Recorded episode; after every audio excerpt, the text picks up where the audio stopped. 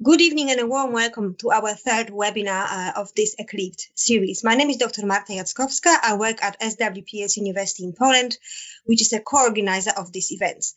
And so today is our uh, third webinar. In September, we will have a fourth webinar, and all of our webinars are leading towards our conference um, Eclipse 2022 uh, in Warsaw, to which you are all welcome. Uh, I'm delighted to say that we have an amazing lineup of speakers, um, and our keynote lectures include uh, Professor Emily Holmes and Professor Gerhard Andersson. Uh, today, uh, I have a huge pleasure to um, introduce you to uh, not one but two keynote lectures. Uh, first, we have Professor Svenja Taubner from University Hospital Heidelberg. And Dr. Shelley McMain from University of Toronto in Canada, and Martin, Professor Martin Debbané will just say a few words about them in, in a minute. Uh, as before, following our keynote lectures, uh, we will proceed with our panel discussion, where we'll have uh, Dr. Gitta Jacob from the Gaia Group in Hamburg, and then uh, we'll also obviously have Professor Svenja Taubner and Dr. Shelley McMain, uh, and Martin Debbané will be the host of, of the panel discussion as well as one of the panelists. And last but not least, uh, I really uh, want to warm our audience who are joining us live. Um, thank you very much for um, for signing up to our webinars. And now I give the floor to uh, Martin, who will say a few words about our speakers. Thank you. Thank you, Marta. Uh, we're delighted to um, have the pleasure to first listen to our two guest speakers. We have a great, great lineup. I'd like to first introduce uh, Professor Svenja Taubner, who's a psychologist, psychotherapist, as well as a certified psychoanalyst from the German Society of Psychoanalysis. And Svenja is um, specialized uh, as a trainer and a supervisor of uh, the contemporary psychodynamic mentalization based treatment. Uh, she, uh, in her work, specializes in the development as well as the evaluation of intervention and prevention programs for families, individuals, and mental health professionals. So she'll be giving a talk on the initial development of uh, borderline personality disorder and as well as mechanisms of change, mediators and, mediators and moderators. Um, Svenja is uh, director of the Institute of Psychosocial Prevention uh, at the University Hospital of Heidelberg since 2016. And she uh, has published quite a lot. Uh, her main research interests include, of course, mentalization, but also psychotherapy, personality disorders, uh, aggression, as well as competences of mental health professionals. So, a warm welcome to you, uh, Svenja. Um, and then I may uh, introduce uh, Dr. Shelley McMain before her talk, if you agree, uh, Marta. Yeah? Okay. So uh, Svenja, welcome uh, to this webinar. We're looking forward to your to your lecture, and the floor is yours. Thank you. Um, thank you for the invitation. I'm really happy to uh, discuss later on with you all, with Gitta and with Shelley and with Martin. And uh, I will start talking about the work that we have been doing in a consortium called Treat Me. And I want to talk about change mechanisms in the treatment of BPD. But first of all, I have to talk uh, a little bit more about change mechanism in adolescence in general. So this is the European network that I'm talking about. It's uh, called Treat Me and was a cost initiative, the uh, human cooperation in science and technology. And here you can see a picture. We actually had 30 countries in Europe involved. And this was a picture from the training school in Nicosia in 2018. And we were dedicated to create this network of researchers to look at the psychotherapeutic treatment of young people with mental disorders. So our main aims were to establish uh, this network and at the same time to carry out some uh, huge and, and large scale uh, reviews about moderators and mediators, designs, and measures for um, psychotherapy with young people. So this is not to confuse you, but, but this is how a cost initiative looks like. This is the management committee, and you see the working groups. And in red highlighted the working group that I was happy to be the leader uh, of the working group that was dedicated to work with mechanisms of change. So these were our members. It was an international group. We had uh, 18 active members from 11 countries. And Erkki Heinonen from Finland and Sonja Protic from Serbia were my vice leaders. And the work that I'm presenting today was also very much carried out by Jana Volkert from Germany. So we know that uh, mental health is, is a major issue for young people. Uh, and a lot of the mental disorders that we're looking at actually start in adolescence. Uh, so 75% of the mental disorder, disorders emerge before the age of 25. Uh, and so we should look at prevention, obviously. So this is what my professorship is about. But we should also see that we address these mental disorders as early as possible with intervention. However, we have a lot of different psychotherapy models, more than five, 550 different models that can be applied to young people. So it's not as much as we have for adults, but still, we don't really understand how these therapies work. And we should know more about how those um, um, therapy models work to, uh, to enhance treatment outcome. Okay, so the idea to do research on mechanisms of change is to better understand how they work uh, and to improve treatment after afterwards. So how can we understand mechanisms of change? We have some statistic variables that we can apply. So um, the most well known probably is the moderator, but the moderator cannot really be changed. I mean, here we can look at what works for whom.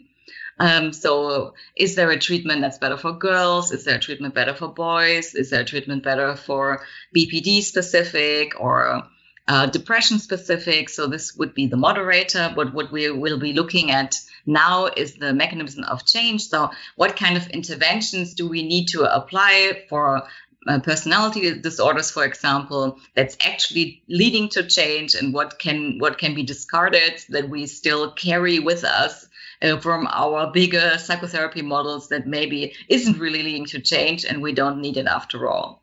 And to look at these mechanisms of change, we look at so called mediator variables. So this is something that has to change in the treatment, and this change leads to a change in outcome. So, this is the basic idea of a mediator. So, in our change models, we have the specific uh, change variables and the more contextual or unspecific change models.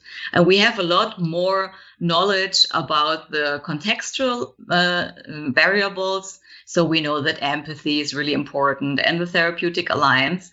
But especially in the treatment of personality disorders, we want to know a little bit more specific. And we have these specific psychotherapies dedicated for the treatment of BPD and so we want to know more about those. But the general knowledge is really scarce. So um, there was a very nice review by Cuijpers and colleagues. Uh, they looked at the role of common factors in psychotherapy outcomes and uh, in relation to specific factors. And currently, they um, summarized the state of the art that was for adult treatments that no common or specific factor meets the criteria to have a strong um, empirical base. So after 150 years of psychotherapy, we still don't really know how it works. So this is what, where we're at. So this is where we wanted to start and to look specifically specifically at adolescents and their treatment. So we did a training school with Pim Cuijpers and Marcus Huibers, and we agreed firstly on what is a mediator. So we, we know what to look at in the studies.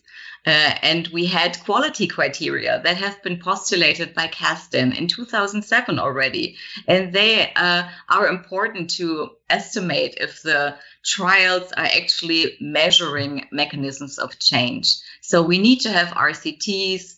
The mediator variable has to be measured with valid and reliable measures.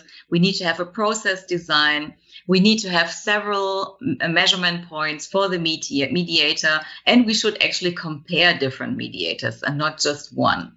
And to have the perfect study, we would need to apply different dosages of the mediator to have yeah to have an experimental design to be really sure that this is a mechanism of change. So we created a, a search string. Don't look at that; it's really complicated. Um, but we really wanted to have a broad view on the knowledge of mechanisms of change in the treatment of adolescents of adolescents in psychotherapy. So we performed this search. It was done in 2020, and we did an update now in 22. We included studies from all geographical locations written in English. Uh, it needed to be an RCT.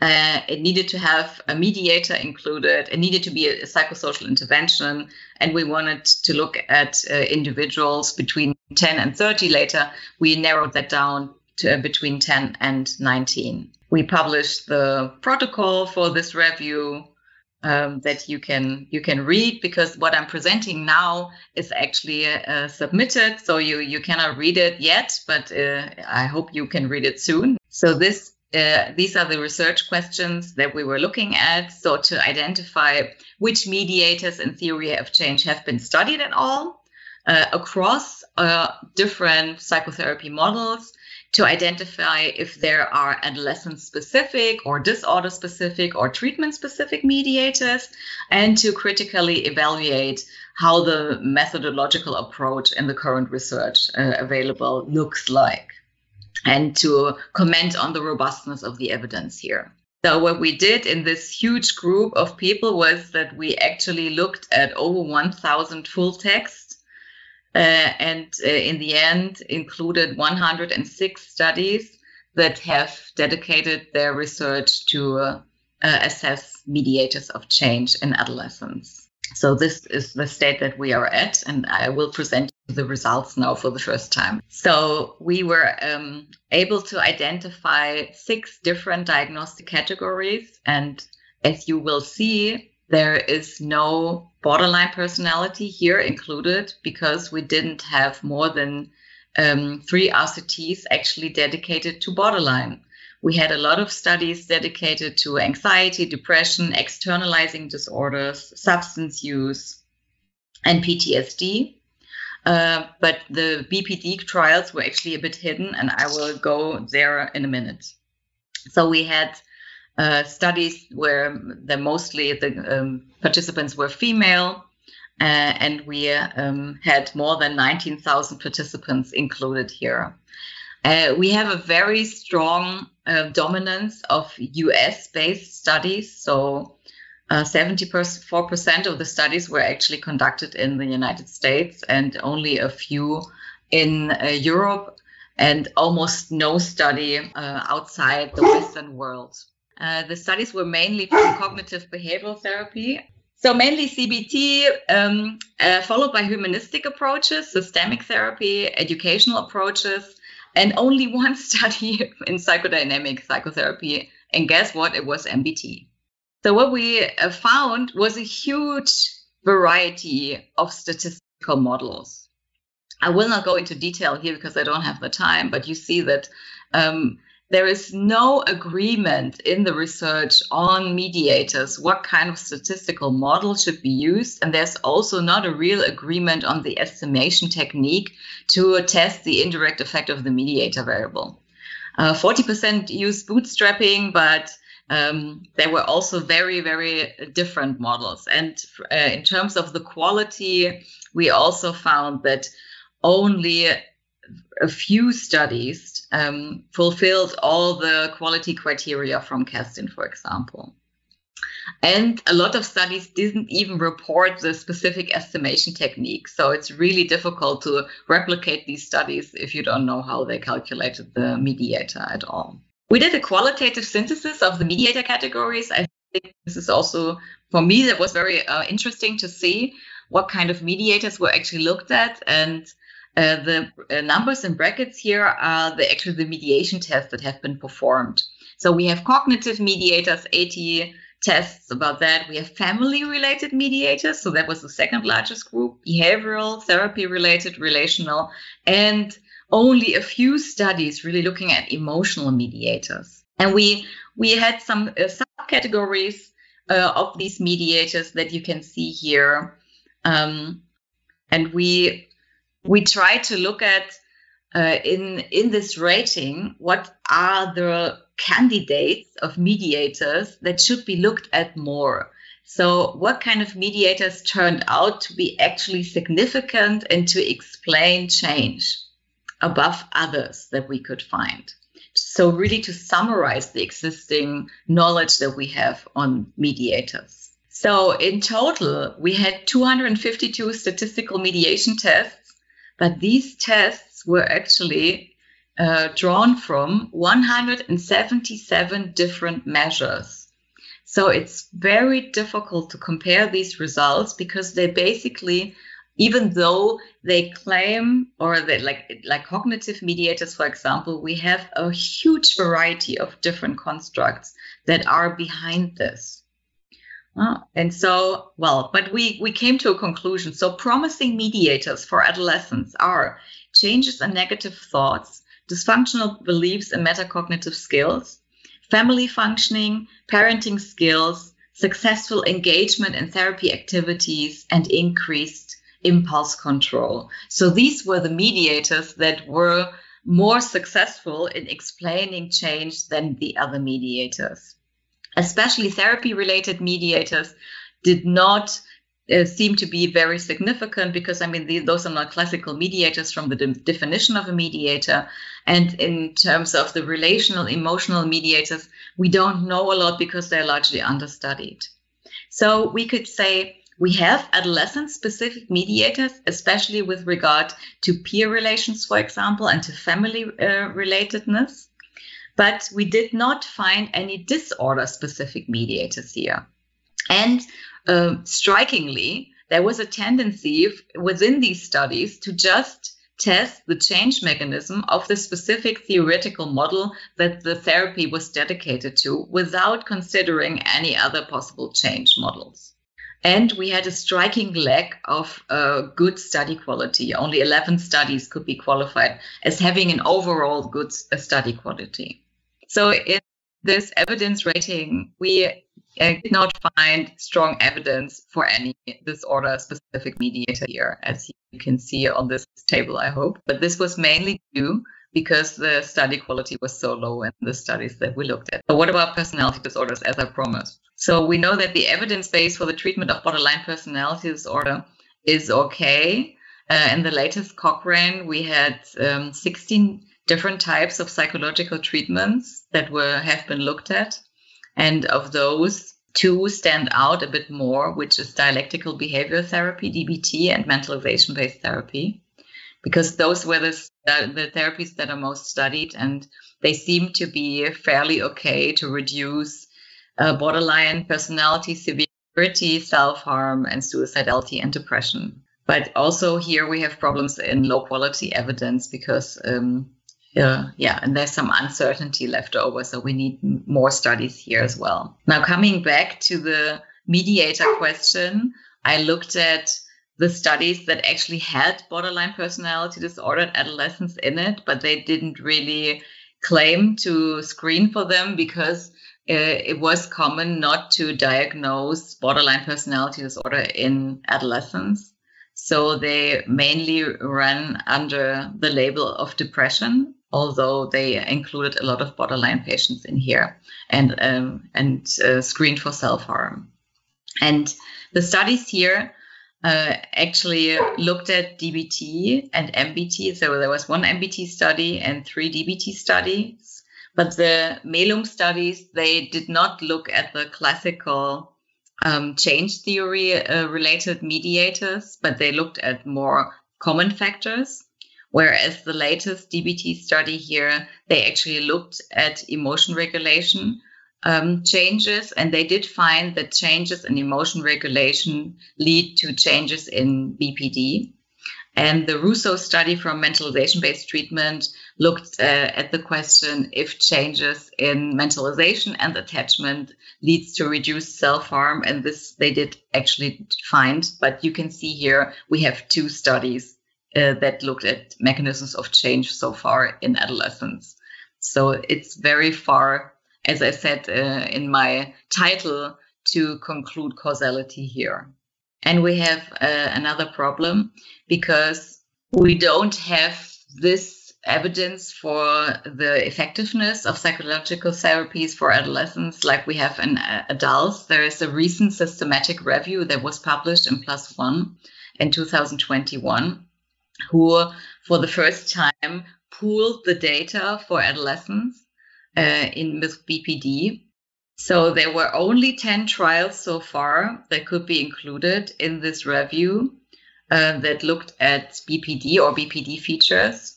And they actually did not find superiority over the treatment as usual. So it's very difficult to derive any con- conclusions on the efficacy of psychological therapies for BPD in adolescents.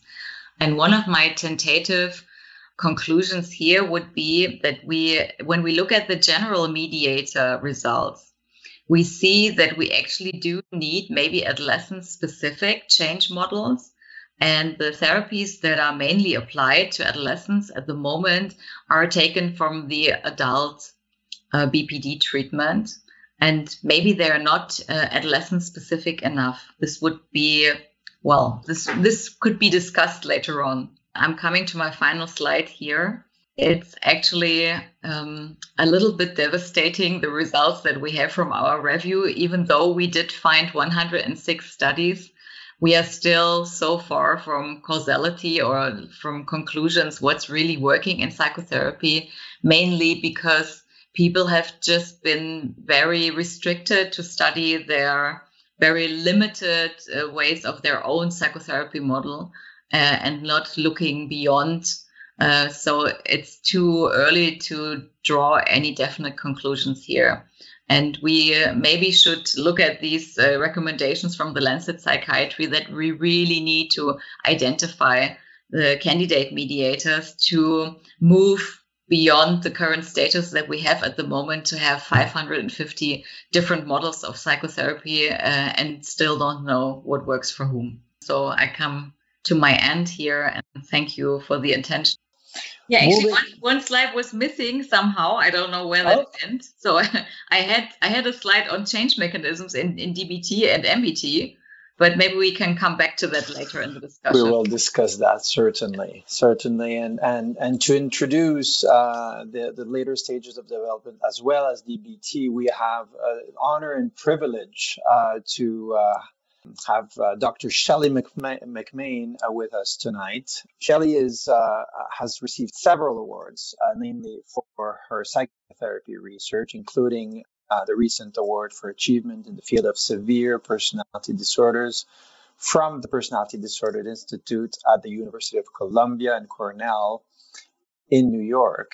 Um, she is president of the Society of Psychotherapy Research her research interests include uh, borderline personality disorder psychotherapy, such as DBT, and the mechanisms and mediators of psychotherapy uh, outcome. She's currently acting president in the newly established World DBT Association. So it's a real honor and pleasure to finally meet and collaborate with uh, Shelley McMain.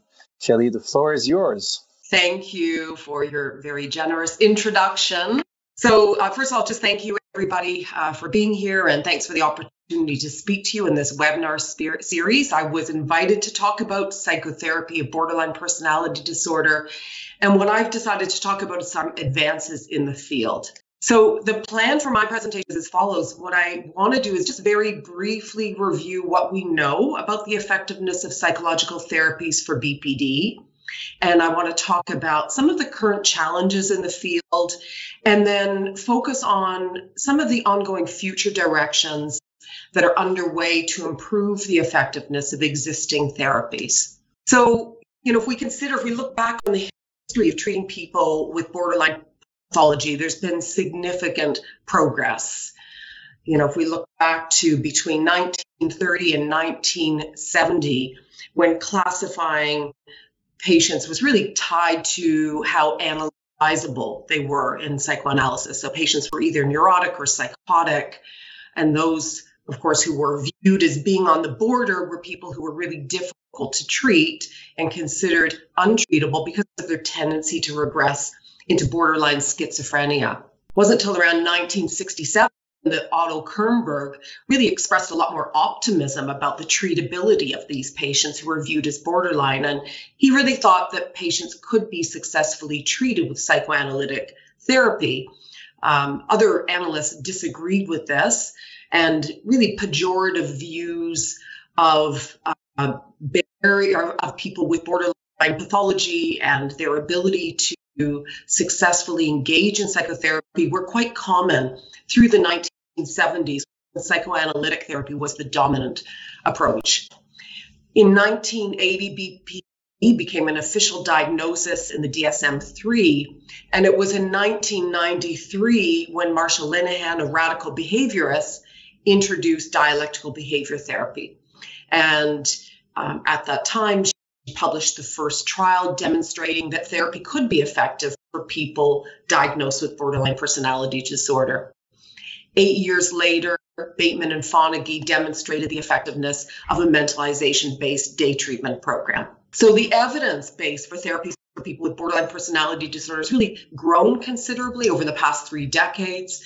Just briefly uh, in this slide, there's at least 14 meta analytic studies that have assessed the evidence base of psychotherapies for BPD. The most recent published in 2022. And from this list, you can see um, now not only you know are there a sufficient number of RCTs to enable people to conduct uh, meta-analytic studies for this condition, but also we've got very focused meta-analytic reviews, such as uh, the review that uh, Svenja referred to on adolescence, which was recently published, and meta analytic reviews of specific therapies for borderline personality disorder, such as DBT and mentalization based therapy. So there's a robust evidence base for the effectiveness of therapies for BPD. So, and Sven perhaps summarized this in the last, so I'll just briefly highlight here the Cochrane review that Svenja had referred to, identified 75 RCTs. Of these, there are about 16 different approaches analyzed in that trial or in that meta analytic review.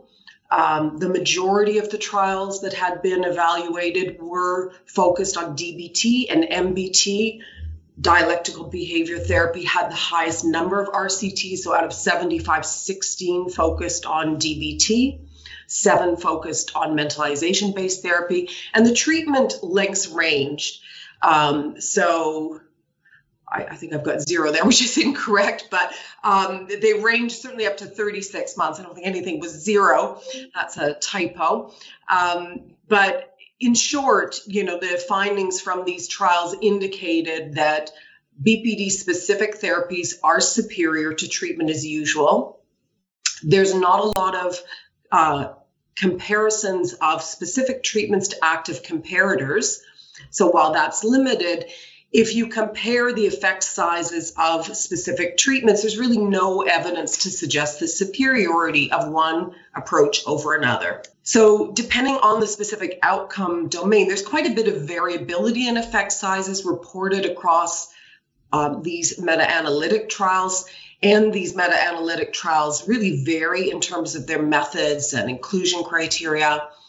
Uh, but the effect sizes in general are moderate and range from small to large. If we look at effect sizes for suicide and self harm, they seem quite large. If you look at effect sizes for BPD symptoms, they're about moderate to large. For general psychopathology, psychosocial functioning, they range from small to moderate. From depression, small to large. Um, on average, uh, dropouts are around 25%. So, what are some of the current challenges? Well, if we consider the results of this last meta analysis that was conducted in 2022, treatment effect sizes actually in that meta analytic review were really modest and they really ranged. And this is just based on the largest meta analytic review, range for the most part uh, small to medium effects. So it, certainly we could do better in terms of the efficacy of treatment and the impact on outcomes.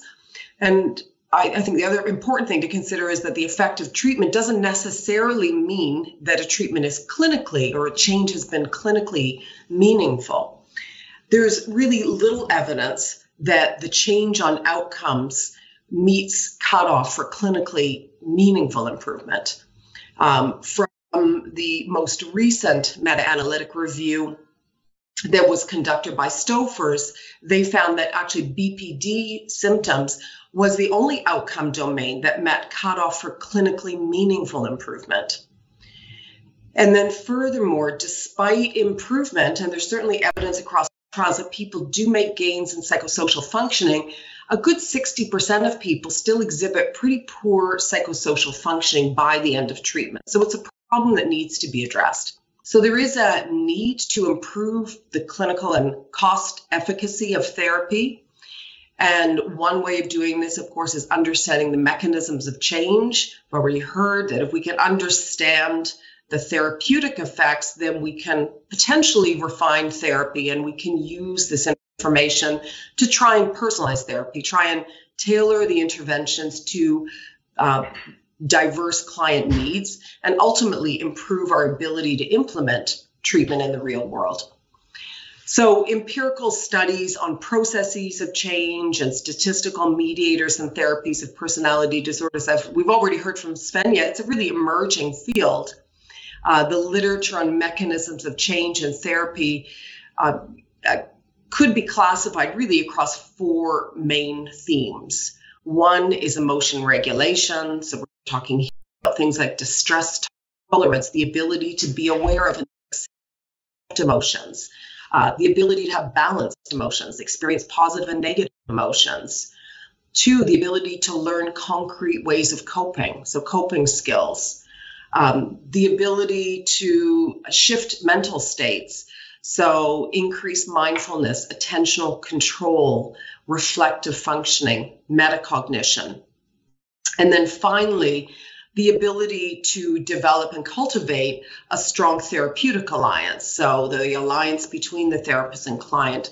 And there's research really that um, falls in these four areas and some evidence to support these constructs as mechanisms associated with evidence-based therapy. So while, you know, the availability of effective therapy certainly I think has changed dramatically how we see people who are diagnosed with borderline personality disorder, there's still a lot of work that needs to be done in terms of making therapy more accessible.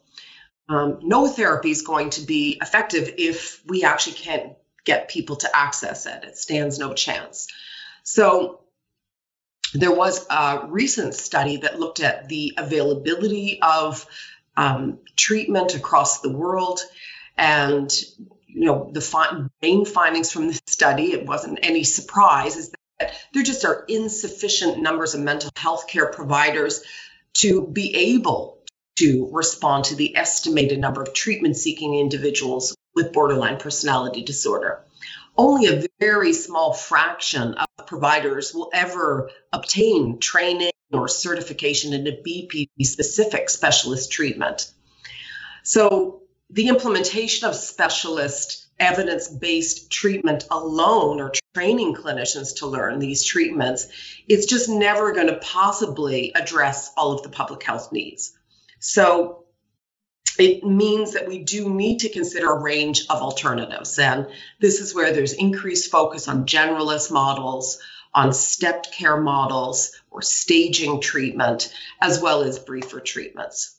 So there's ongoing work, um, I'll just say a moment, but there's ongoing work to improve the effectiveness of psychotherapies for borderline personality disorder and this really falls into four main categories. I'll just highlight the categories and then I'll say a few words about each of these areas. First is research focused on abbreviated forms of specialist therapy. Um, second direction is research to evaluate stepped care models. And I think there's more research probably coming looking at staging of treatment. There's also a third direction is research that's focused on developing and evaluating adaptations to first generation BPD specific therapies, really designed to target comorbid subgroups, namely post traumatic stress disorder. And there's also an increasing focus on research to improve the efficiency of therapy by targeting active mechanisms of therapy so there is a you know common opinion probably amongst most clinicians that people with personality disorders, in particular borderline personality disorder, are going to require intensive long-term treatment. So shorter versions of therapies for BPD, I think, are an important direction given the awareness of the problems of accessing therapy is a significant one. Um, there's many possible directions we can take, but abbreviating therapy may be at least one solution to the problem of increasing access. Um, so one question is, well, how effective are brief therapies?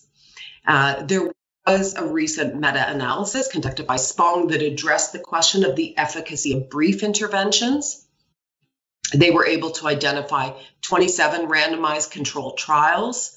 Um, brief was defined in this meta-analytic review as six months or less. On average, they found that treatment lengths were around three months.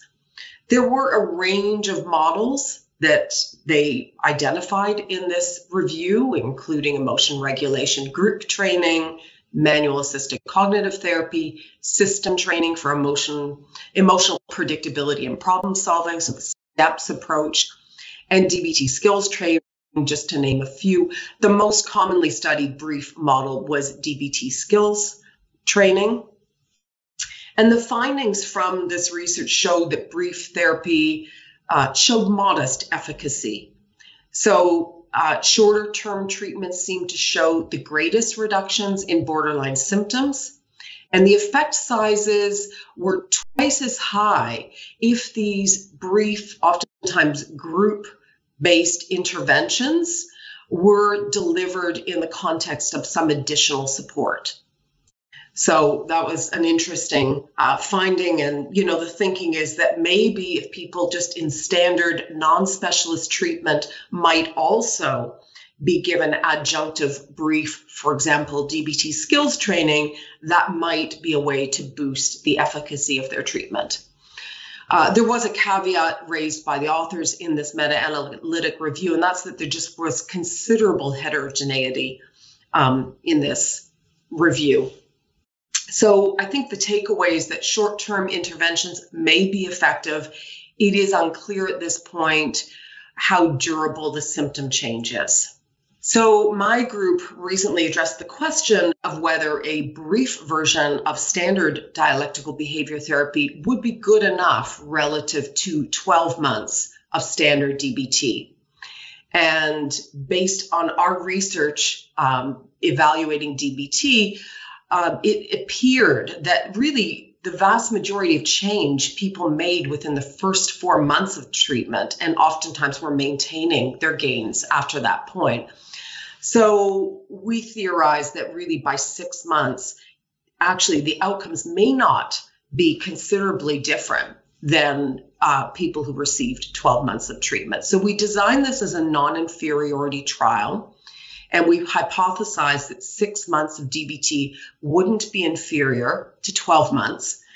The group, uh, the sample included 240 people, chronically suicidal patients diagnosed with borderline personality disorder, and they were randomized to either six months or to 12 months. And the findings showed that our non inferiority hypothesis was supported for our primary outcome, which was total self harm. And there were actually fairly large effect sizes. Um, we also found that uh, non inferiority of the DBT 6 was also established for general psychopathology and for coping skills. And this was at a 24 month follow up. And additionally, an unexpected finding was that the Participants who were receiving the briefer treatment actually showed more rapid reductions in borderline symptoms and general psychopathology than those randomized to the longer treatment. There was no difference between uh, dropout rates between groups, and um, participants made changes on all outcomes, I should say that. So I think really the takeaway from this study, and obviously there's need for further replication of these results, was that non the, just the non-inferiority of a briefer yet a comprehensive treatment. So six months of standard DBT is still a comprehensive treatment, but it has potential to reduce barriers to access. So another programmatic approach, really to try and designed to try and improve access to therapies for BPD, includes this a focus on stepped care and also stage care models.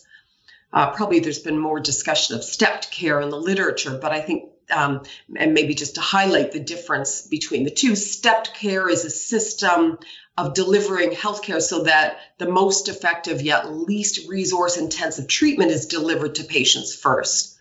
Uh, whereas stage uh, care really emphasizes matching people to the appropriate stage of intervention um, at the first step. So both models are really designed to facilitate the allocation of scarce resources.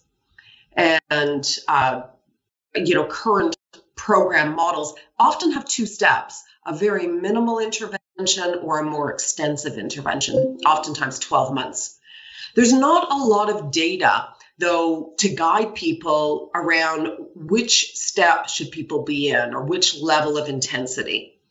And it's really important if we're going to understand better how to stage treatment, we need to know where patients lie on a continuum of illness and how to appropriately match them to um, a suitable level of care. One of the steps we'll be taking in our DBT 6 versus 12 months trial is to look at which patients might do better in the shorter treatment and which patients might require a longer treatment. So Lois Choi um, proposed a model of how to organize a step care program, and this is a theoretical model. It's not evidence based, but I think importantly, her model really encourages to think about avenues to provide care for people that go beyond just thinking about specialist therapy. And um, I'm not sure how well you can see this slide, but essentially she's recommending that specialist therapies be reserved for people who are moderate or who are severe but that we consider other treatment options for maybe people who are preclinical um, or mild. You know options such as psychoeducation or case management or maybe dbt skills as a standalone intervention. And then she also proposes that for patients who are quite chronic and persistent and really are not showing uh, much progress in their treatment, that we might consider a more generalist approach or supportive therapy for them. So I think it's useful to be considering alternative pathways um, to try and address the bottleneck that's currently created uh, if we only are offering specialist treatments. There's, as I mentioned, there's very little research that's looked at stepped care. This is an example of a study that was conducted in Australia to look at a stepped care model. And the study included um, really two cohorts. I'll talk about them together, but there were two cohorts in this. And essentially, the, the intervention was a four session, very brief intervention within a broader program. And the brief intervention was designed to provide people with some coping skills and some education. Um, this was designed for people with personality disorders, not specifically BPD, although um, I think many of them met criteria for BPD. And what they found was that the vast majority of people actually did attend at least one session. And furthermore, what they also found was that in terms of symptom change, there was significant reduction in borderline personality disorder symptom reduction severity, as well as reduction in distress following the intervention, in addition to an increased quality of life. Uh, they found the largest reduction in terms of suicidal ideation. So I think it's important. Um, obviously there's a replication of this needed. We're actually looking at this model and testing it right now in Toronto in our hospital and using it as a really first stage for people showing up to an emergency room. Um, so we're looking at the value of whether or not this very brief intervention may be a useful step um, between an acute care service and a longer term treatment because the reality is you know in our setting but also many settings people can't quickly access specialist care. And even though they may require specialist care it's not immediately available. Another direction um, that the field is taking, and this is largely based on secondary analysis analyses of randomized control trials, is looking at uh, subgroups of people with borderline personality disorder who may not respond as well to standard specialist treatment. And there is growing awareness that, in particular, uh, clients diagnosed with comorbid post traumatic stress disorder don't do as well in standard treatments. Uh, so there's been a movement to try and offer integrated treatment that addresses both BPD and post traumatic stress disorder. And you know, a lot of this has grown out of the realization that single disorder treatment, whether it be PTSD treatment on its own or whether it be a BPD specialist treatment, generally are not doing as well with patients who have this comorbidity. So, DBT, um, I think, has taken a lead in terms of adapting treatment for people with comorbid post-traumatic stress disorder and a lot of the work that has been done has led been led independently by Martin Bohus in Germany and Melanie Harned in the US uh, Melanie Harned and Martin have both integrated prolonged exposure within the context of uh, standard DBT. They've also included a focus on education about the impact of trauma. Uh, Martin Bohus's model also includes additional skills for developing self compassion, addressing motivation, and skills to address trauma. And the following slide just provides the results of a subgroup group analysis that was conducted um, in the context of a randomized control trial that compared DBT adapted for post traumatic stress and borderline personality disorder compared to cognitive processing therapy, which is an evidence based approach for post traumatic stress disorder. And this subgroup analysis was carried out with 93 people who had uh, the dual diagnosis of BPD and post traumatic stress disorder. So it was a subgroup within this larger trial. The results showed that both PTSD and BPD symptoms significantly decreased in both treatment groups. And when they compared treatment groups, they found that uh, DBT PTSD was favored for improvement on post traumatic stress disorder, borderline personality disorder, and also dissociation. There weren't between group differences on depression and global functioning. And then finally, I want to highlight just, I think, another promising direction in terms of improving treatment. And it really has to do with the development of maybe not so much new therapies, but rather modules that are directly targeting pathogenic mechanisms associated with psychopathology you know, there I mentioned already there is certainly work underway identifying um, mechanisms of change in therapy, and uh, one good example of this work is Sabine uh, work uh, conducted by Sabine Herpertz and her colleagues. They developed a treatment or treatment module that's called a mechanism based anti aggression therapy. And it was really developed to target the mechanisms of aggression and borderline personality disorder. So, based on behavioral and also neurobiological data from their group and other groups, they identified target mechanisms that would be associated with a, um, reactive depression, such as you know sensitivity to threat, hypervigilance to social threat, um, failure to recognize social safety signals, um, a tendency rather than avoiding uh, social cues, but approaching, and also difficulties regulating anger, for example. So, this treatment or treatment module that was really designed to target aggression included strategies from mentalization based therapy as well as dialectical behavior therapy skills training. And in this first study of this intervention, uh, there were 59 patients with borderline personality disorder and overt aggressive behavior. They were randomized to this mechanism based intervention or a non specific intervention. The primary outcome was externally directed overt aggression. And I should say the treatment duration was one individual session in six groups. And what you can see here is the mechanism based intervention was superior to the non specific psychotherapy at six month follow up on the primary outcome of overt aggression.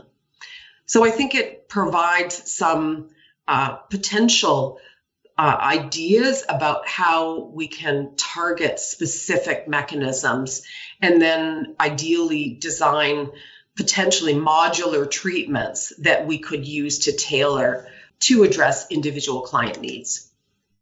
So, in summary, you know, really the last 30 years, I think, has given rise to a range of effective therapy options. And in the coming years, there just are problems that we need to continue to address if we're going to improve therapy. More research is needed on how we can adapt or extend specific therapies, in particular for distinct and vulnerable subgroups of patients. And certainly that work is underway. We also need more research, there's very little to inform us about how to stage therapy.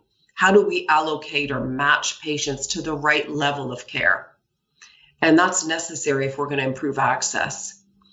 We also need to identify the active mechanisms of therapy if we're going to have hope at optimizing the, ther- the therapies that we're working with and improving outcomes.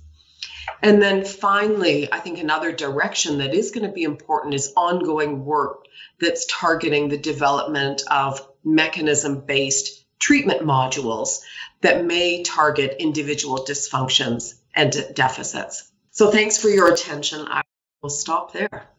Oh, thank you very much, uh, Shelley. This was an amazing talk with uh, uh, quite a bit of ground covered. And so if we put the two talks together, we have quite a bit of ground to discuss. Um, I'd like to introduce Dr. Gitta Jacob, who is a licensed uh, CBT therapist uh, who first did a postdoc at the University uh, Medical Center in Freiburg and the University of Freiburg. And her main field of interest is uh, really uh, borderline personality disorder with a focus on schema therapy as well as emotion focused techniques. And I think that a lot of the originality of the of your work, uh, Gitta, is around uh, digital therapeutics and really uh, creating uh, software that can assist uh, um, therapies, namely in BPD, but also in a broad range of other indications such as pain, uh, diabetes, and psycho-oncology. So uh, your books are very well known and translated in, in numerous languages, so uh, people will be interested in in looking these up, and we'll, we're also very interested in in your view, perhaps, uh, and, and, and maybe we'll start with, uh, with you, Gitta, in your view uh, around mechanisms of change and perhaps uh, in, in, in listening to many of the problems that, for example, Svenja raised, the measure problem, the statistical model problem, uh, the, the, you know, how we actually uh, assess these and target these, and also perhaps some of the propositions coming from Shelley around how, you know, our field is moving towards uh, uh, stepped care, uh, staging, and uh, you know providing not only clinician expertise but also system expertise in a sense in terms of being able to deliver the right kind of a module or, or, or therapy. Um, um, how how do you see uh, this in the context of mechanisms of change from your perspective, Gitta? Yeah, sure. I'm very happy to to share some thoughts. And I, I was really amused by Svenja's remark that the few studies investigating mechanisms of change only investigated their own mechanisms of change, so to say. That's that's uh, funny in a way, and or not very scientific in a way, but anyway.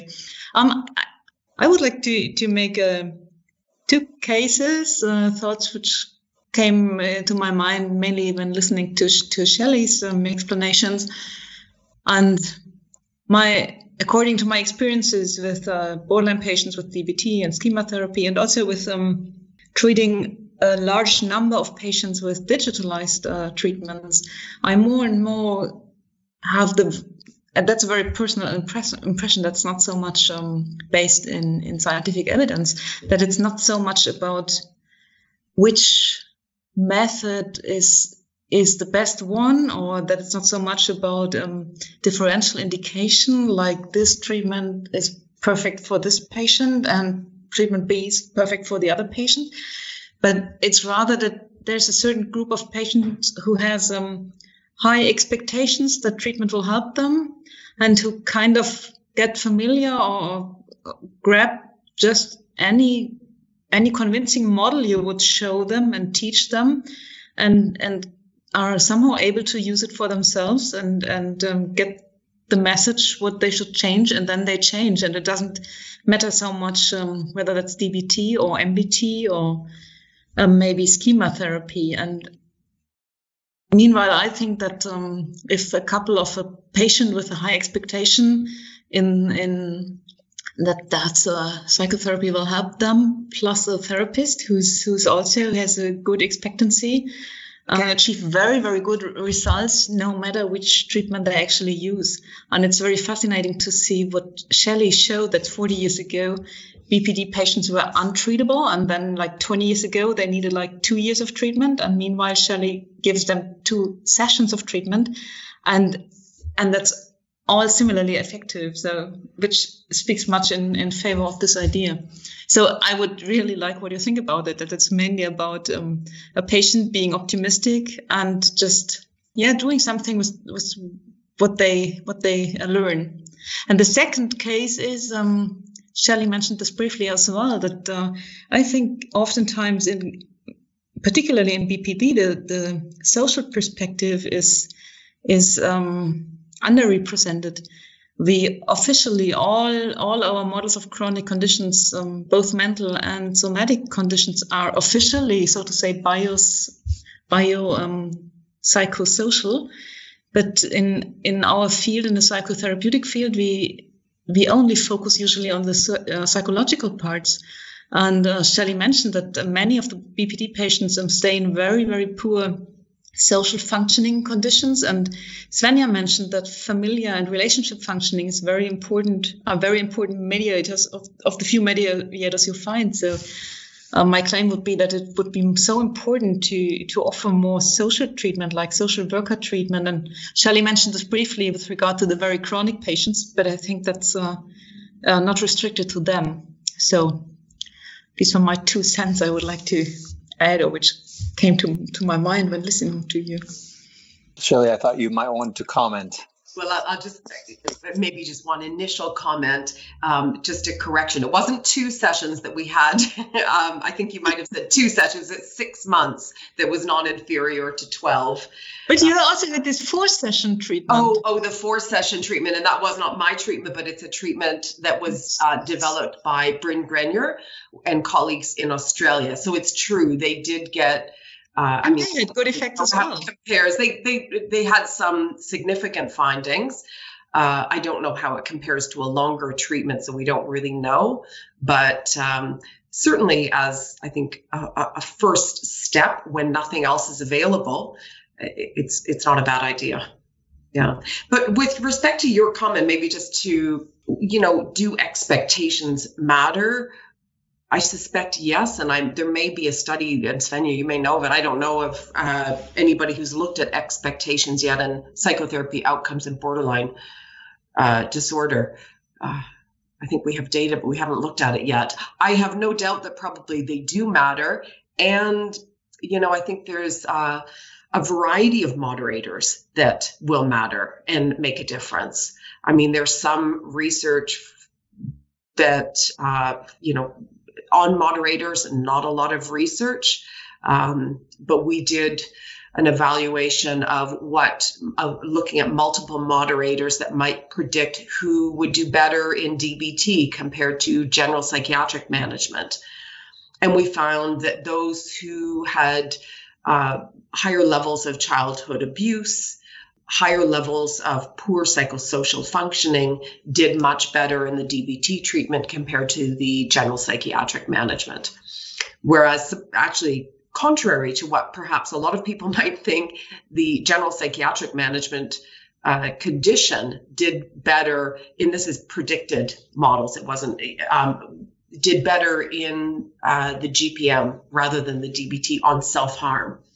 So again, that's you know often people think of DBT as the treatment for self harm, um, but I think it helps to shatter the myths that we have and just provide some evidence to really look at what uh, makes a difference and which treatment approach for whom. That's very interesting. Um, Svenja, I wanted to bring up something that you yeah, that you mentioned in passing uh, regarding the, the, mechanisms of change, and perhaps um, you know you mentioned this uh, this um, meta-analysis on adolescent treatments, which uh, it seems that we're not doing very well, and then you mentioned in passing that there might be specific mechanisms of change in um, in adolescence. Could you elaborate a bit on that? what we could find in this um, review was that the peer relations do play a role in adolescence. So maybe you remember your own adolescence. Uh, so this this could be more important than the relationship with an adult therapist. So this should be addressed more. And at the moment, there is no treatment. Uh, uh, aside from systemic treatments that do address peer relations actively, so we know that from externalizing disorders that they really profit if the if the whole network is included. So this could be one way of improving the treatment for, for BPD in adolescents as well. I mean, in MBT, we do have a concept for family work in BPD. Not not all the protocols use it, but uh, looking at the mediators, it should be very important to also include family work in this. So these are two important things. What we, I was surprised that the coping skills that did not turn out to be so great. So in the one in one of the studies that looked at changes in, in DBT for adolescents, it was only change in emotion regulation that predicted outcome, but not the new coping skills learned in, in skills groups, for example. But I have to say it's very, very selective results from very, very few studies. So but I would recommend to develop something specific to adolescents and not just take um, a somehow less, somehow less uh, complicated version of an adult treatment because it doesn't seem to work actually. It seems your point on family uh, joins up with one of Gitta's comments on uh, the social environment. Absolutely, yes. Yeah, it's about just having having a proper and good life. Yeah, and and it seems that I mean, from my perspective, but perhaps you have data on this. We're not yet doing a very good job of analyzing the interactions between, for example, family therapy and MBT and individuals therapy, or between family connections groups that you might have in DBT and. Um, and uh, so, do you have any evidence, or is, is is this something that's coming up as well, Shelley, in terms of really looking at like progressively looking at changes in you know the ways that the families are dealing with the issues and how that can either precede or uh, follow any kind of changes as therapy goes on or do, do we have any kind of of data on rhythms that that that, that could be inter- of interest to the clinicians uh, uh, that are listening in I don't know, Svenja, if you wanted to comment on anything that came up in your review, whether there were any adjunctive family interventions. Yeah, well, not in the not in the BBT uh, BPD treatments, but in in systemic treatments. But I was just reminded of a study that Anthony did, Anthony Bateman, for a while uh, a while ago, that he was just treating um, relatives and not the patients themselves, and they uh, just by seeing and doing psychoeducation with relatives and like kind, kind of teaching them how to deal with their uh, borderline relative, it did change the symptoms in the borderline patients. So, so I think that would be a really good way to go there. But uh, what we haven't touched yet is the stigmatization issue, because this is one of the major problems I think in, in BPD that they still have a, such bad reputation. At least in Germany, they do. So whenever they encounter social services uh, they they are so um, severely stigmatized, and they don't expect them to um, to be better. So there's still this idea of an untreatable illness and a very difficult person that I should rather not engage with because uh, yeah, it's not working anyway. And the social workers try to protect protect themselves by disengaging with, with these patients. So I agree with Gitta here that we we need to do more with the social environment, also the professional social environment that they have. Yeah, I agree. I mean, I, I certainly much of the research I think has focused that has focused on say family connections or other family interventions have predominantly looked at outcomes in family members rather than also looked at the impact on youth to my knowledge i'm not sure svenja how much you've reviewed that literature but i think more of it is focused on um, outcomes for families. And certainly that's an important area to focus you know uh, oftentimes families are the ones who are completely burnt out and stressed and no doubt contributing to the problems further. And there is research that indicates, and we've certainly done some of this, looking at the impact of, say, groups like Family Connections can have, just in 12 sessions, have a big impact on reducing family stress, reducing their burnout, and, um, you know, I think in, enabling them to cope with skills that would be more effective. But I think it also sort of this idea of training up families and support for um, also health professionals, I think also uh, relates to the whole conversation about how can we scale up our therapies because I do think we need to go beyond specialist therapists and look at how can we leverage resources in the community that will you know facilitate growth and change in individuals um, and that you know would be involving family members and peers and teachers. And I think that will be an important kind of path to enhance scalability of um, interventions. And indeed, some of your work, Gitta, may also be uh, applicable to higher scalability in terms of access to the g- digital um, tools. Sure. yeah.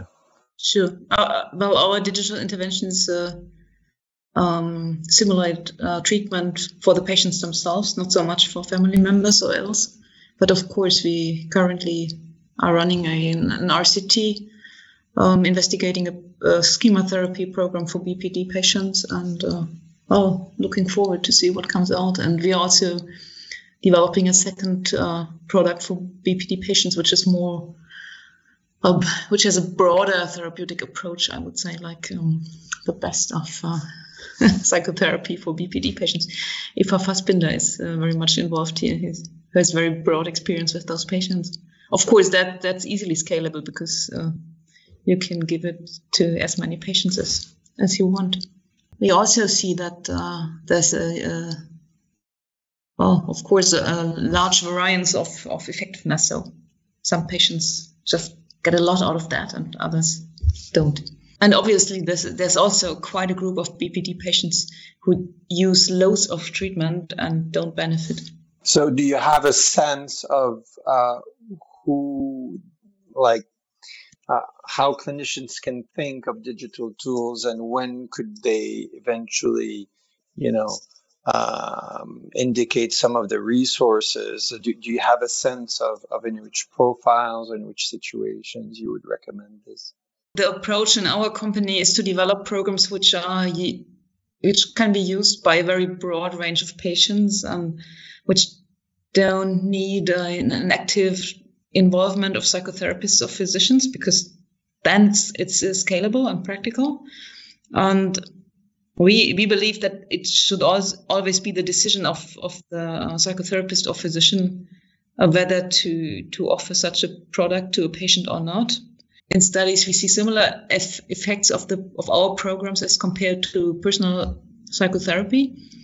But of course, you would also um, not offer this all patients the same kind of psychotherapy. So it it should be it should be the choice of the of the psychotherapist. And again, the psychotherapist should should have a positive expectation with regard to the product because this will uh, this will mean a lot to the patient. And if the therapist asks the patients uh, about their engagement with the program, then uh, effects increase enormously. So if the patient feels that somebody, may, maybe their GP or whatever, is interested in whether they use this treatment and what kind of ex- experiences they make, then they, they will engage much more and benefit much more. Moving on, I, I, I'm you know as we increase the different kinds of therapies or as we you know get to know more about the, the, the, moderators or the mediators and the mechanisms of change i have to say and this is to to perhaps provoke a bit of debate i'm a bit concerned about the training question and i know that a lot of people tuning in are uh, in their training uh, and my concern really is that we're you know, throwing a lot of, let's say, exciting evidence out there. Um, but that, in a sense, um, it's it's not always that clear for the people on the ground uh, where to start, where to go, and how to understand this, what to use, and what are the skills that they should need to focus on in their stepped or staged training, as it were. Um, I'm wondering, uh, and Shelley, whether you have uh, similar concerns or, or, or, or, perhaps even solutions or reflections upon this. First of all, I have to cope with the idea that I'm not uh, needed anymore if I can use a computer program that's uh, as effective as I am. So, but when I have uh, survived this, uh, so this also thought provoking. this is a very co- common fantasy, Svenja, but don't worry, you will okay. always be needed. This right. never leads to a to a decreased. Uh, okay, so I'm, I'm, hoping to have it as an adjunct version. Uh, Absolutely yeah. And i mean my psychoeducation is most of the time not so um, so nice. So it would be great to have the psychoeducation uh, model in here.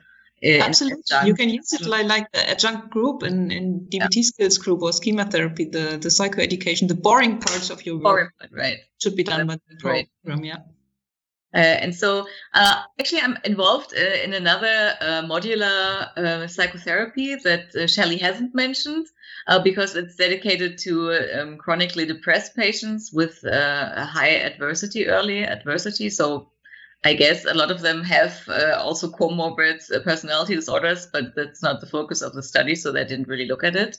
And they combined CBT with CBASP so that's uh, dedicated to chronic depression, mentalization based treatment, and mindfulness training. So they have these four different therapies integrated in a modular approach. And then they have an algorithm. So they give the patients uh, questionnaires in the beginning and the, when they are low in mentalizing, for example, and high in another step, then they, they get a, a mentalizing module included and I'm actually supervising the therapists in the mentalization based approach. And they say it's really difficult to to to to do this, to perform this therapy, because then they yeah, they have to have have to be four therapists in one performing these four therapies therapies. But um, and I think we're we're still not there, as Shelley said, to to really stage or like to set the stage what what kind of therapy is needed for what kind of patient. And by just picking out the raisins, that's I, I like this metaphor a lot. You cannot bake a cake, right? So it's not a great cake if you just have raisins in the end. Is that do you have that in English as well? To pick out the raisins, like to take the best? Yeah. So it would we, be chocolate chips, but I have that at home as well. It's not raisins. okay, so just you just have you chocolate chips, not a cake anymore so we we still need like a framework that we that we shouldn't lose or like a clinical model to to understand it even though it's a myth. I mean coming from common factors we know that most of our clinical models are myths so, but, um, but as long as we believe in it and we can convey it to the patient that's fine with them. So i'm a bit scared of these modular approaches even though i'm in heidelberg part of these groups still uh, like making out new ones. Mm yeah, I appreciate your concern, and I, I myself, I'm also uncertain about really how, um, you know, really training people in just specific modules alone just doesn't seem sufficient.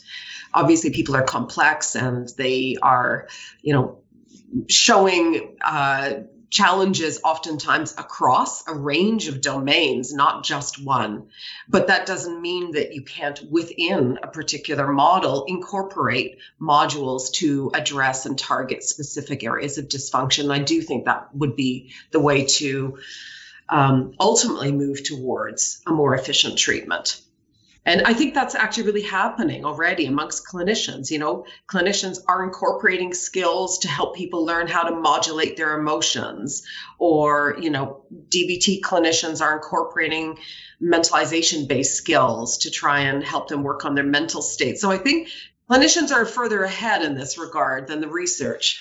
Yeah, well, that's interesting because there's also, of course, the the trajectory and the careers of clinicians in terms of, of years of experience, exposure to different uh, types of, of clinical phenomena, different types of settings as well, and um, yeah, to, to do you do you have a, a sense of, of, of a of a progression that that could be useful for for clinicians starting out? Yeah, I mean, we have these common factor trainings that are coming up. So, this would be one way of doing it. You have like a general model of change, and you are trained in common factors, which we know of, they are effective. So, you know how to build up an alliance and how to uh, repair ruptures. And so, this would be one way. And then you have these particular specific techniques that you can use for a specific problem that a patient has this could be the future of psychotherapy. Why not? It is. You know, I think it is a direction many places are going. Certainly, you know, if I look at what's happening in the Department of Psychiatry at University of Toronto, that is the approach that we've taken. We're training people up first off in common factors. And uh, that's the first year. And then the second year, they delve into uh, two specific models, so CBT and then psychodynamic, and they have half a year on CBT and then they move into psychodynamic. So I think they get immersed in different models. Um, and I mean, I am a proponent of actually people really learning a model before they start integrating. I think learning common factors is an initial first step, basic empathic listening. Um, basic skills to manage ruptures and cultivate an alliance are, I think, essential. And then moving into really um, immersing oneself in a model.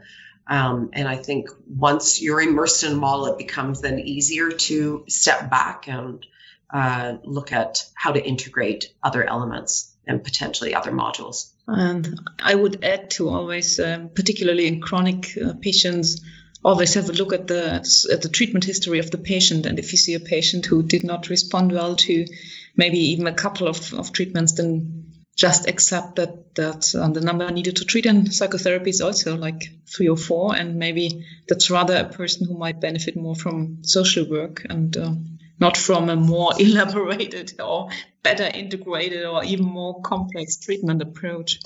Yeah, coming to um, um, what I thought was perhaps less uh, included in your talks were I- indeed the data on therapists, and uh, we know that from you know work from Bruce Wampold and other people, uh, there's actually a significant amount of variance explained by therapists, and we're very much focused into ameliorating treatments. But again, my questions uh, here are, are, are, are turned towards also therapists.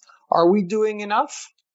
uh, in your mind to uh, actually uh, support and increase the, this, the either the skill, the basic skills of therapists or um, case formulation. You know, some of the critical things that you mentioned, Shelley, are you know when to give what uh, concerning the clinical needs. So, you know, what what is your feeling here? Uh, are we are we doing enough uh, for for our clinicians? I can't say no. You know that uh, when you introduced me, I do training research, so I, I know a little bit about this. So, I mean, the therapist effect is significant, but not as high as you might guess when you are trained psychoanalytically. Then you maybe uh, overestimate your impact on the patient. So, this could also be one thing. So, it's 6% of the, um, yeah, of the uh, variance explained uh, on average. But the sicker the patient gets, the more important is a therapist. And we know from the treatment in BPD that one problem is that therapists they lose empathy with them with these patients. So they really need to work on their empathy here. And I think the training needs to address that more. And we need to, well, in the classic trainings, I, I don't think that people are so well prepared. It's a bit too theoretical sometimes, especially in the psychodynamic training trainings. So we need to get more into the process and really look at videotapes more here. I mean, MBT is very good at that, but the classic psychoanalytic training, you don't have, um, yeah, you, you you don't have any material to look at. Just your own training analysis, maybe that's and that's not really enough to learn to learn it. So we can do more deliberate practice, structured feedback, role play, um, actors that serve as patients. This would be the way to go. I completely agree with you, Svenja. I think absolutely. Um, you know, access to being able to see therapy tapes and to be able to do practice. We spend a lot of time um, in theory and talking, and I think insufficient time uh, practicing. And um, I know there's certainly a move to shift the way we're training people and spend much more time, you know, flip the classroom and spend much more time in the practice and far less time on the didactic teaching. Um, it, you know, just to go back to your question about the role of the therapist and the effect of a therapist, we just published a study um, looking at the relationship, the alliance with outcome in a, sample of borderline patients and you know you can decompose the alliance to look at the therapist effect. This is based on bruce wampold's work or the effect of the client. And actually really in contrast to other studies and i think it's important because many other studies have not been done with personality disordered patients but in contrast to other studies what we found is it was the client not the therapist contribution to the alliance that was significant in predicting outcomes and I think it's important because I I think you know to me it highlights that they're really first of all when you're working with a more severe population. Um, oftentimes it is challenge therapists just do face challenges with how to intervene with very severe people that are um, and i think there's just areas that we don't know well you know for example how to intervene um, uh, Gitta, you gave the example the person who's been chronically um, in the healthcare system and hasn't made progress. I saw somebody recently who was exactly that sort of situation where there really was had been no progress and that was the problem to solve but we don't really have a solution for how to address that problem with that client we don't really have good therapeutic techniques to know how to intervene effectively with a patient like that um, so I think we're not there yet uh, with some people who are not responding well to the therapies, and we need to learn more how to do that, do better. But isn't that that maybe part of the problem to expect of such a patient that there still might be some technique which might be the right to to um, help them make a U-turn? So I suspect that some patients simply will not respond to psychotherapy, and sometimes it might be might be um, better to to admit that uh, we may not be able to help them with psychotherapy methods.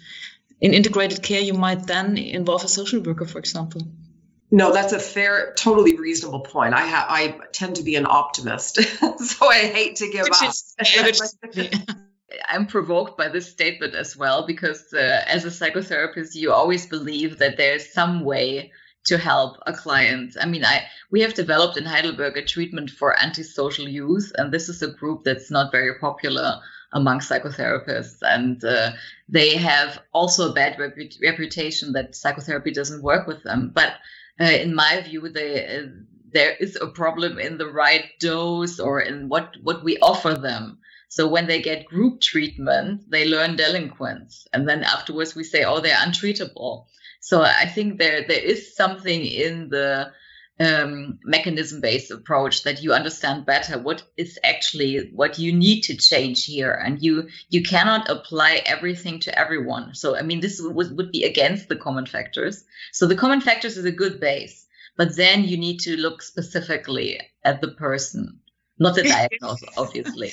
I i know that therapists are always optimistic, and I, I like this in a way. But the training I give is more um, in the group of experienced uh, therapists, like like advanced workshops or supervision vision workshops or or peer supervision with very experienced uh, therapists, and and they also see these patients uh, Shelley just mentioned, and I mean evidence shows that there are loads of non-responders in studies, and that it's rather certain patients who do not respond to different treatments and not so much um, that there's a one one right treatment for simply every case uh, you may see. So I sometimes think we're too optimistic and we're not realistic anymore. And this actually adds to this lack of empathy you eventually experience as a therapist because eventually you're so annoyed with the patient just keeping complaining about their condition but not improving. And sometimes it might be better to admit, well, maybe um, I cannot help you. But I absolutely agree that it's very much against the usual training culture in psychotherapy. I want so to make one plea for the thinking out of the box and be creative. So for some patients, you just need to be very creative. I was just thinking of, of one of, of my patients that I had during my uh, residence in psychiatry he like I got all these patients that the others had lost empathy with, uh, and uh, I found out he couldn't be he couldn't read. So I in the therapy ses- sessions we were actually practicing reading, so he could participate better. And I I got him a, a small job, and he earned a little bit of money, and he wasn't suicidal anymore. So there was no okay. So, but maybe this is the argument that you were giving. So we yeah, don't need to to do so much psychotherapy. We just need to see what is the need of the patient, and maybe it's not psychotherapy at all. It's just learning to read. Well, and that's what I would call rather the social part of the treatment, and not not so much a very very sophisticated psychotherapy method. Fantastic example. maybe you're right. Uh, let's take a question from the audience. Uh, we have a first question. Can you tell us a bit more about STEPPS group treatment? By no means any expert in STEPPS. That's not an approach I've been trained in, but STEP stands for um, System Training for Emotion Predictability and Problem Solving. And it's a 20 week intervention really designed I think initially for people with BPD and severe emotion dysregulation, um, it's largely a skills training uh, focus, sort of combining sort of a cognitive behavioral intervention with also a system component to it. Okay, thank you.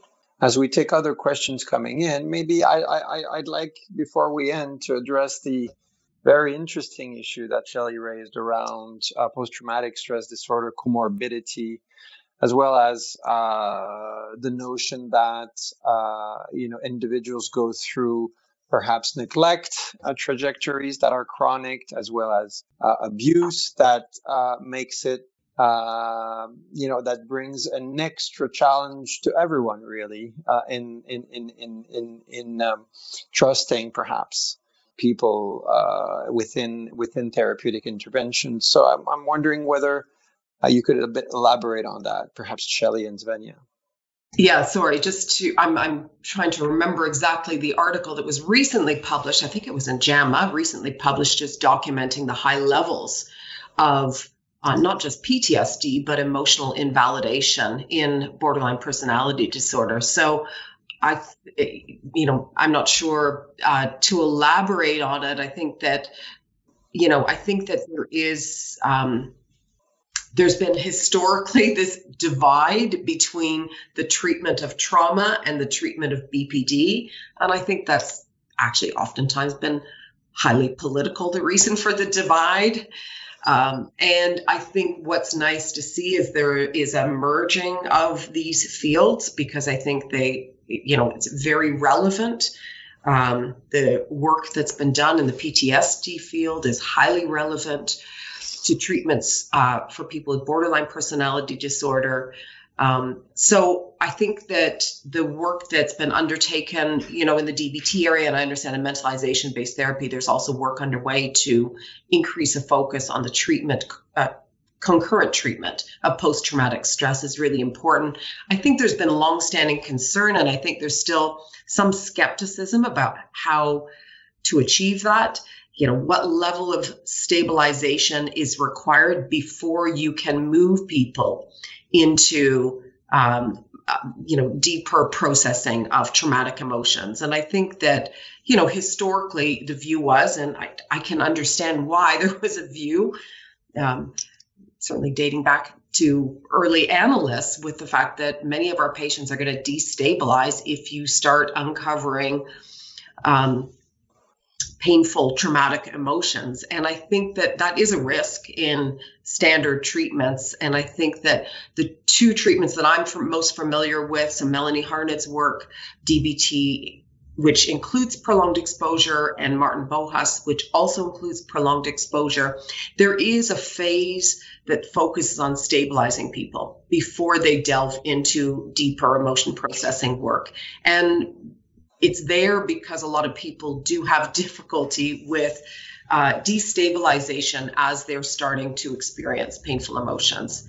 But I think what's, um, you know, I think an important development is that it was previously thought that people required at least a year to stabilize before they could move into that work. And I think now there's realization it can happen a lot sooner often within you know you can help people get stable behaviorally emotionally within four or five months. Yes, I agree here. We we are developing this for MBT at the moment. It's it will be called MBTTF, trauma focused is the word. Uh, and we will, but we will also integrate from from other approaches. Um, for example, for the adolescents, we will integra- integrate bottom up approaches. So, like sensorimotor psychotherapy to talk about the body, to regulate the body, uh, and but it also starts with uh, building up resources first. So with the adolescents at the moment, we uh, we also use animal assisted therapy. I'm working with a group of traumatized adolescents, and we go to the alpaca farm and we practice mindfulness, directed mindfulness on the animals because those kids uh, cannot practice mindfulness on their own in the beginning because they're flooded with traumatic memory so they they can actually use the animals to to go into that direction and build up this resource that they need for reprocessing reprocessing traumatic memory. And I wanted to say that one problem in classic psychotherapy is that there's a danger to overlook um, traumatic experience, especially in adolescents, because they don't have the classic PTSD symptoms yet.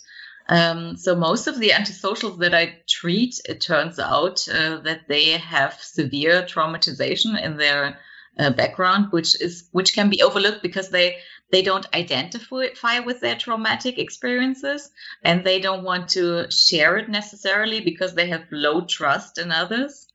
So it does take time to to reveal what was actually there and to see their problems as um, a consequence of trauma, actually actually just on a related note to what you're saying svenja we're also um, taking the work that martin's done martin bohus has done in the dbt ptsd he's adapted it for traumatic invalidation and we're running a study right now in toronto and in germany looking at the application of treatment for the traumatic invalidation, but in a population that doesn't meet criteria for PTSD. So they meet criteria for BPD, but not PTSD, but we're treating them for their traumatic invalidation because the vast majority have experienced significant emotional invalidation.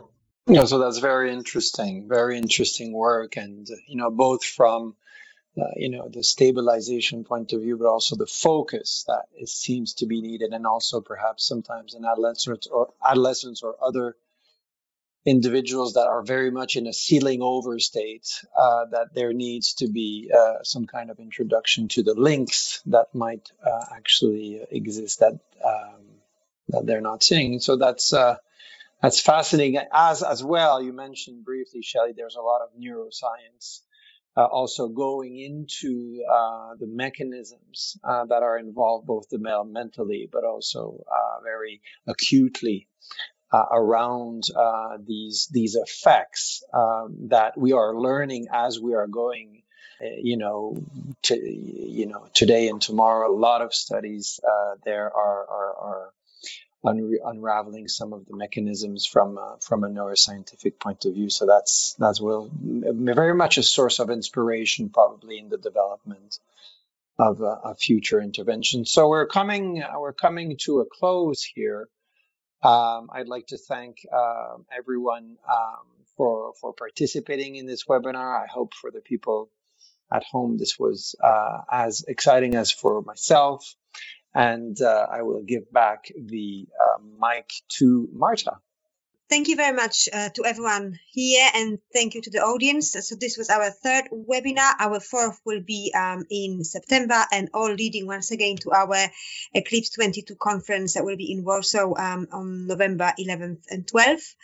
Uh, so do check us uh, on the website. And once again, thank you everyone and see you in September. Thank you. Thank you, Gitta, Svenjas, Charlie. Thank you.